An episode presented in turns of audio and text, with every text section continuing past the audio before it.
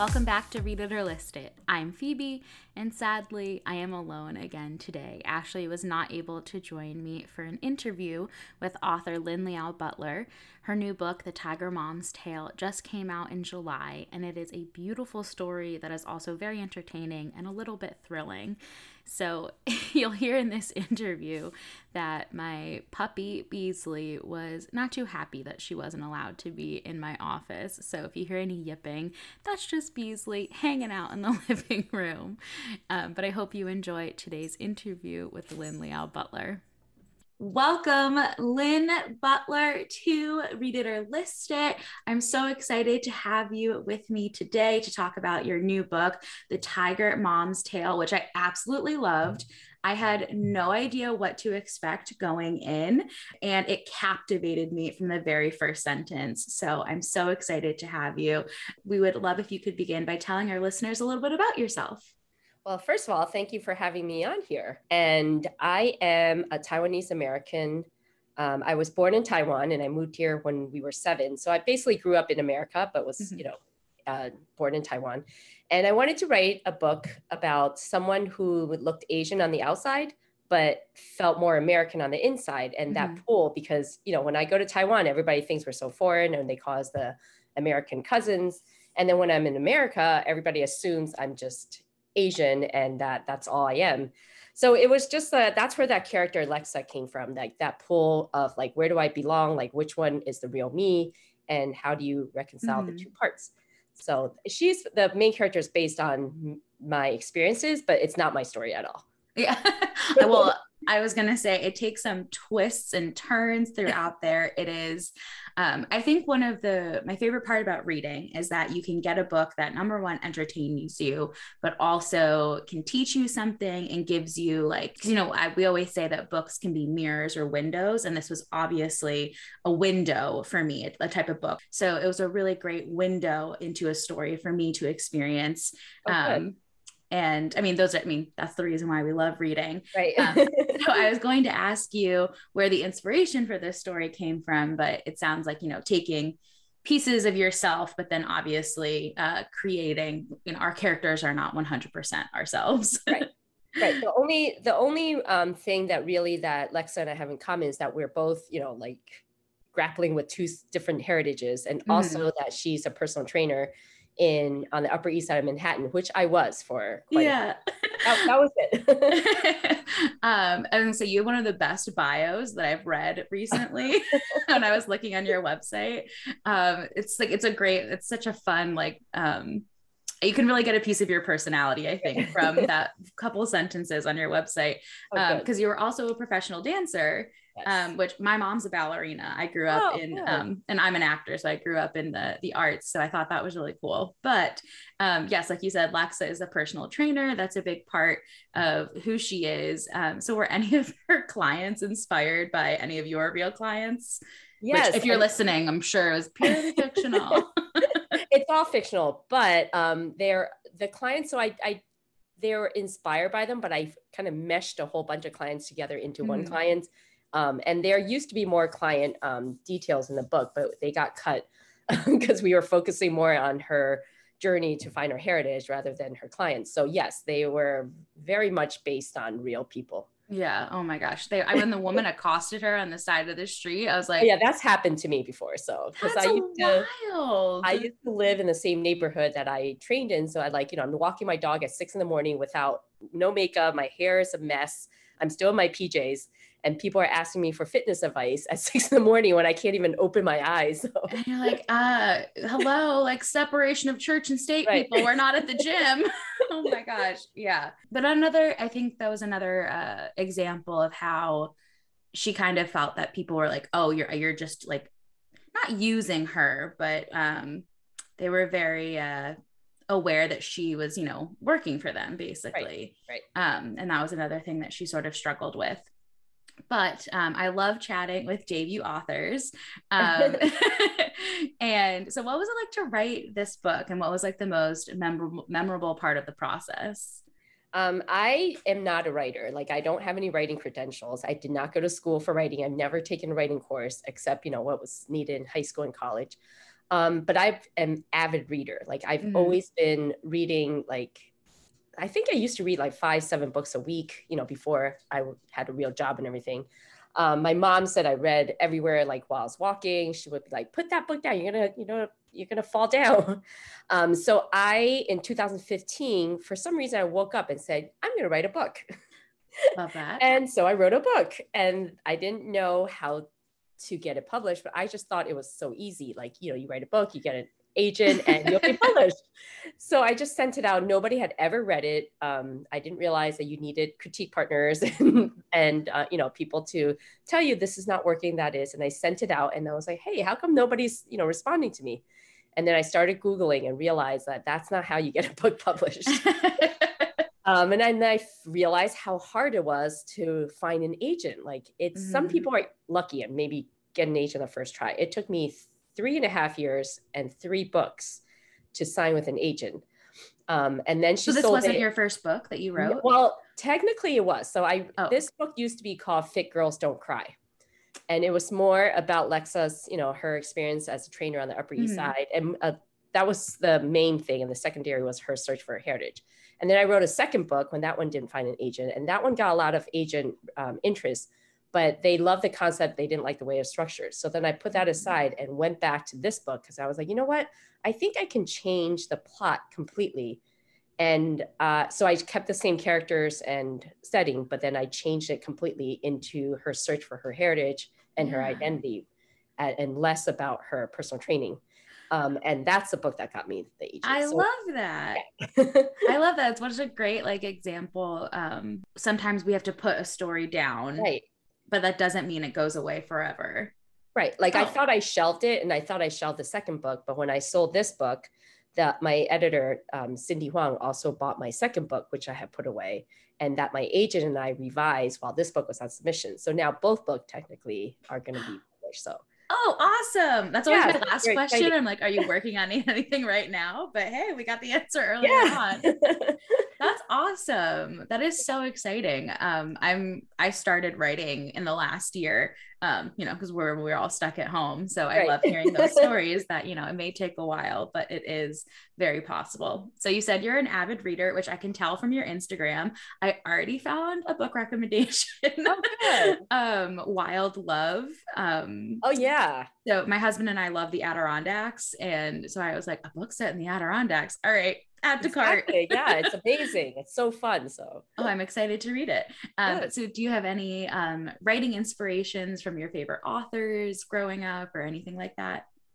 Um, I um, actually the reason I started writing was because uh, Liane Moriarty. She is like my mm. absolute writing idol. Like she, I read, I found her books in 2013. Um, mm. It was a very tough year for me in all across, like health wise, emotional, you know, physical, everything and her books really carried me through and made me um, feel like there are people out there that are going through these kind of same experiences um, even though she's her books are based in australia the themes are so universal that yeah. they just really helped me a lot and so i wanted to write because of her like if i could touch people the way she her books touch me and maybe give it a, a more multicultural you know spin like mm-hmm. asian americans and the stuff that we go through so she really shaped my um, desire to write.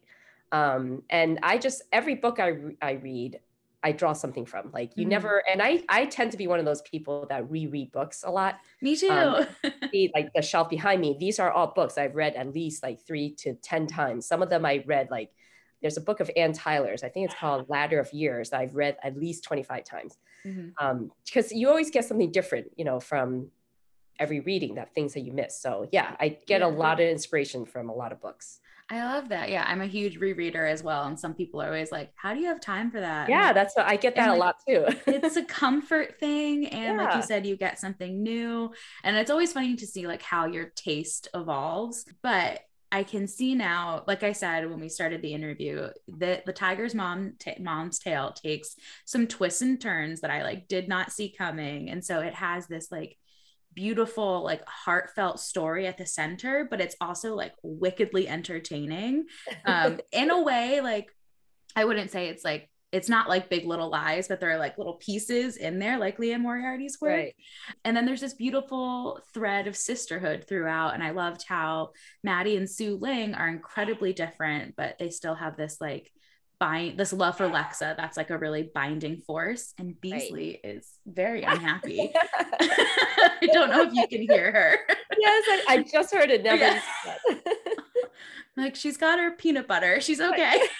but anyway, yes um there's this like wonderful thread of sisterhood so do you have sisters like where did that um that come from I do have one sister. She's a younger sister. Um, she's only 20 months younger. Um, mm-hmm. But actually, Su Ling and Maddie are not based on her at all. Like mm-hmm. it, the relationship is completely different. I, I think I just imagine like what it would be like to have a half sister from one family, from your you know white mother's side, and then a half sister from your Taiwanese father's side, and that they didn't get along, and you're the person that's stuck in the middle, mm-hmm. having to mediate between the two of them. But then they both, you know, their one thing that they have in common is their love for Lexa and wanting to support her and get her through.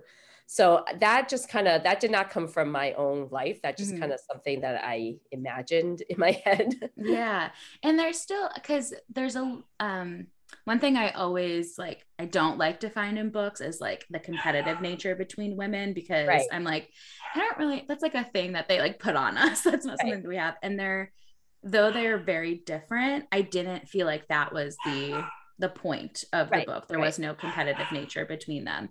They were just different. And, um, I loved how excited that like Su Ling was to be in New York. Um, because I absolutely love New York. Yes. um, and uh, Maddie then also got to go to Taiwan. Right. Exactly. Which was very cool. And um, you write food very well. I was very hungry throughout um, reading. Um, so, I, you know, the funny thing is, I did not set out to write about food. I had no idea that that was going to resonate with so many people. And when the reviews started coming in, everybody mentioned the food. I was like, oh, I had no idea I was writing about food so well. well, I think, I mean, food is such a good representation of culture and it's yes. such a good rep- representation of family. Yes. So I think, um, obviously, I'm not going to like psychoanalyze you but like i think that's just like a thread that comes through where yeah. you know sitting down at the table and eating together is something like this is at the end of the day a book about family. Yes and food is so important in the taiwanese culture like if you ever go there like that's all you do is eat. There's food everywhere like on the streets on night markets um, day markets. Um, I took my husband and who is American, he's um, Irish, six one, and my son are, um, to Taiwan. I think it was like three years ago to do research for the Taiwanese mm-hmm. part of the books. And he's like, you know, after a few days of like just eating, he goes, "Is this all we're gonna do? Is like our way through Taiwan? Are we going to go sightseeing?" I'm like, "No, we're just gonna eat." This, is, I mean, it is the it's this it is the sightseeing, I guess. Right, that's it. I'm like, no, no, we're not gonna go see any temples or you know any of that. We're just gonna eat. that's so funny. Um, so like i keep saying about the twists and the turns um it's almost like sort of like paced like a thriller but it's not a thriller you know a lot of like, people told me that so that's uh, i take that as a compliment oh definitely because it's like um i think the best I, I, was speaking with Emily Henry recently, um, uh-huh. the author of People We Meet on Vacation, yeah. and I was like, I know it's a compliment to say like I read your book in a day, but I also know it took you a real long time to write it. So you're like, um, but the pacing of your writing is like very um, at least in this book, I would be excited to read the rest of your work. It, it made me want to keep reading. It was a page turner. Um, so how, like, what's your writing process like? Like, were you surprising yourself along the way? Because I felt I was being completely surprised throughout. Y- yes, I did. I um I did not pace my first draft or second draft or third draft very well. It was um there was a lot of things in there that weren't necessary. So this came about over the years as I was writing, and y- you know I actually dissected books that I love, like Liane Moriarty's or any any book that's really well written that like like you said kind of grabbed you and made you want to turn pages mm-hmm. and then i just kind of dissect it and say like okay where does the twist coming? Where's the first hint? And where's, you know, whatever. So I really studied it. I guess that was my own writing course instead mm-hmm. of, you know, reading a, a craft book or taking a class. I just studied books that I felt was done well and realized that, okay, this is dragging here. If you can put in a hint here, but you don't have to reveal things, but don't drag it on too long because then people are like, come on, tell us already. So that was, and then my agent, Rachel Brooks, helped so much. Like she pacing to her is a big thing. And she's like, this is dragging. There's too much, mm-hmm. you know, here. You should shorten this, do the. So we, it's, it was a collaboration of me studying other books and my agent's um, feedback that really got me to get those twists and turns in there. And some people have compared it to like a Chinese soap opera because they're like, it's oh. kind of oh. unbelievable that there's all these things happening. And somebody else, it, and somebody, it was a negative review said it was written for Hollywood. But you know, to me, even that was kind of like a compliment. I'm like, all right, so and like I mean, you know, not every book is for every reader, right. but exactly. I mean, it would be. I think this would be a great film I mean, I'm also an actor, so I'm right. I, I look for those things. Writing for, um, I saw someone just got another book was like, I liked the story, but it would have been, I don't remember what book it was, but it would be a better like mini series than right, a book. Right. But well, then hopefully it gets picked up for a mini series. Yeah, so I, I, take that as a compliment too. Like, yeah. Oh gosh, I, that is very stressful. The thought of like reading negative reviews. I um, I've been told as um, by many people, including my editors and fellow authors, do not read your reviews. But I just do because as a p- professional ballet dancer in New York City for years, mm-hmm. I went mm-hmm. to cattle calls where like literally you were rejected based on your height, your looks. Yeah. You know, like I was too Asian, not Asian enough. I was too short, too fat, not talented enough. And I think I developed a really thick skin from mm-hmm. going to cattle calls. And now, like, I read reviews and it doesn't, it, you know, like it stings a little. So when they say, I hated this book, it was the worst book I ever read. but at the same time, I understand not every book is for everyone. And then I just go back to the books that I loved and see their negative reviews and realize, you know, it's okay. Everybody has different tastes and so it doesn't bother me for some reason. Yeah. Books are at the end of the day are meant to be entertaining and right. you still have this heartfelt story so oh, anyway well, it's fine. I'll shout it from the rooftops. Thank you. I appreciate it. Um so without spoilers because i you know i don't know if everybody who's listening has read the book and if you haven't i highly recommend picking it up. It's a great it's um it's the type of it's not like a beach read because it's set at the beach but it's the type like i said it's the type of book that you want to keep reading. So i think it's a great vacation book if you have any vacation scheduled for the summer. So i don't want to give any spoilers but i'm a huge fan of jake I'm a oh, big romance reader, so I loved that little through line in there. that doesn't take over the story, but it's present. Um, so, where do you think Lexa is now? Well, that's really funny because um, I do imagine where she is because my so I have two books coming out. The second one's coming out next year, and it's a standalone, nothing to do with this book but I have a third book that will be my option for um, my publisher. Mm-hmm. And I did bring Lexa back to make a little cameo along with Jake. Oh, fun. So, yeah, so no spoilers, but Jake and Alexa uh, make a appearance and they do obviously you know hopefully wind up together and they make they make an appearance on the first page of book three which hopefully will get picked up um, by someone. And yeah, I was really excited to bring her back because I imagine like what happened after mm-hmm. the Tiger Mom's tale ended and where does she end up? Yeah. So, yeah. Well, that's very exciting. That's one of my favorite little tidbits when authors are like, oh, I'm not going to give you a whole new book on them, but like, I will let you know they're okay because right. like you they make an appearance and and they, yeah. they actually influence the main character of the third book. So Oh, nice. Oh, I'm yeah. so excited to read it. And, and, that book goes back to New York City. Um, it's, it's, based in New York City and Flushing, Queens. So um, nice. I, I, lived in New York City for, I guess, 14 years. So I, it's really a place that I know. Yeah. Very, I was really I, excited to bring it back. I lived in the city for six years, and um, my husband and I both work in theater, and so unfortunately, with the pandemic, it was uh, oh yeah, it did not uh, it did not fare too well for us. But we're very excited and happy where we are now. Oh, um, but I always my true test when I'm like, oh gosh, okay, we're going to New York, and I'm like, okay, is this going to be like an authentic New York book? um, and I'm always very happy when I'm like, yes, the details are there, they're real. awesome. Me too. Um, so something we love to do on Read It or List It is pair books with songs. Oh, so sometimes this can be a little bit of a stressful question, but um, do you have a song that you imagine that goes along with this story? Um, maybe if you have like a writing playlist or anything, something that like you kept coming back to. I actually don't. I don't write to music. I, I mm-hmm. need silence or just like background noise. Um, and I never written, I've never put together a writing playlist. I know people do that, but mm-hmm. that's such a cool idea. I never just never thought about it. So I don't have any songs off the top of my head. Um, yeah, I don't know. Do you have any? Can you think of any? Um, I was like really into um thinking of like uh some of like John Williams scores throughout this uh-huh. because and maybe the just my brain always goes to like a film score. Um but just like the sweeping nature of the story and like so I, I don't have a specific one either. Uh, that's why sometimes it's a stressful question for people because no, I'm also it's interesting. Um I don't know because I as a reader something I love is like oh, like when you're listening to something later on and you're like, the lyrics match the vibe of this story, or like it has the same kind of like. Oh, um, you know what? I think I just thought of it. Maybe like um, who who sang "Fight Song"? Was that Rachel? Oh, um, her name. Oh, the, the "This Is My Fight Song." Right, song right. Um, her right? name is Torrey Peters, I think. I thought it was Rachel Platten, but maybe maybe not. it's Rachel. Platten. I can't remember, but so we'll have to look that up. But that I think that's Lexa's like fight song because yeah. she's fighting to find her place back in her heritage and fighting the tiger mom, you know, and trying to get her what is rightfully hers of her heritage. So maybe that would be a good one. yeah, and she does kung fu. Yes, which is very exactly.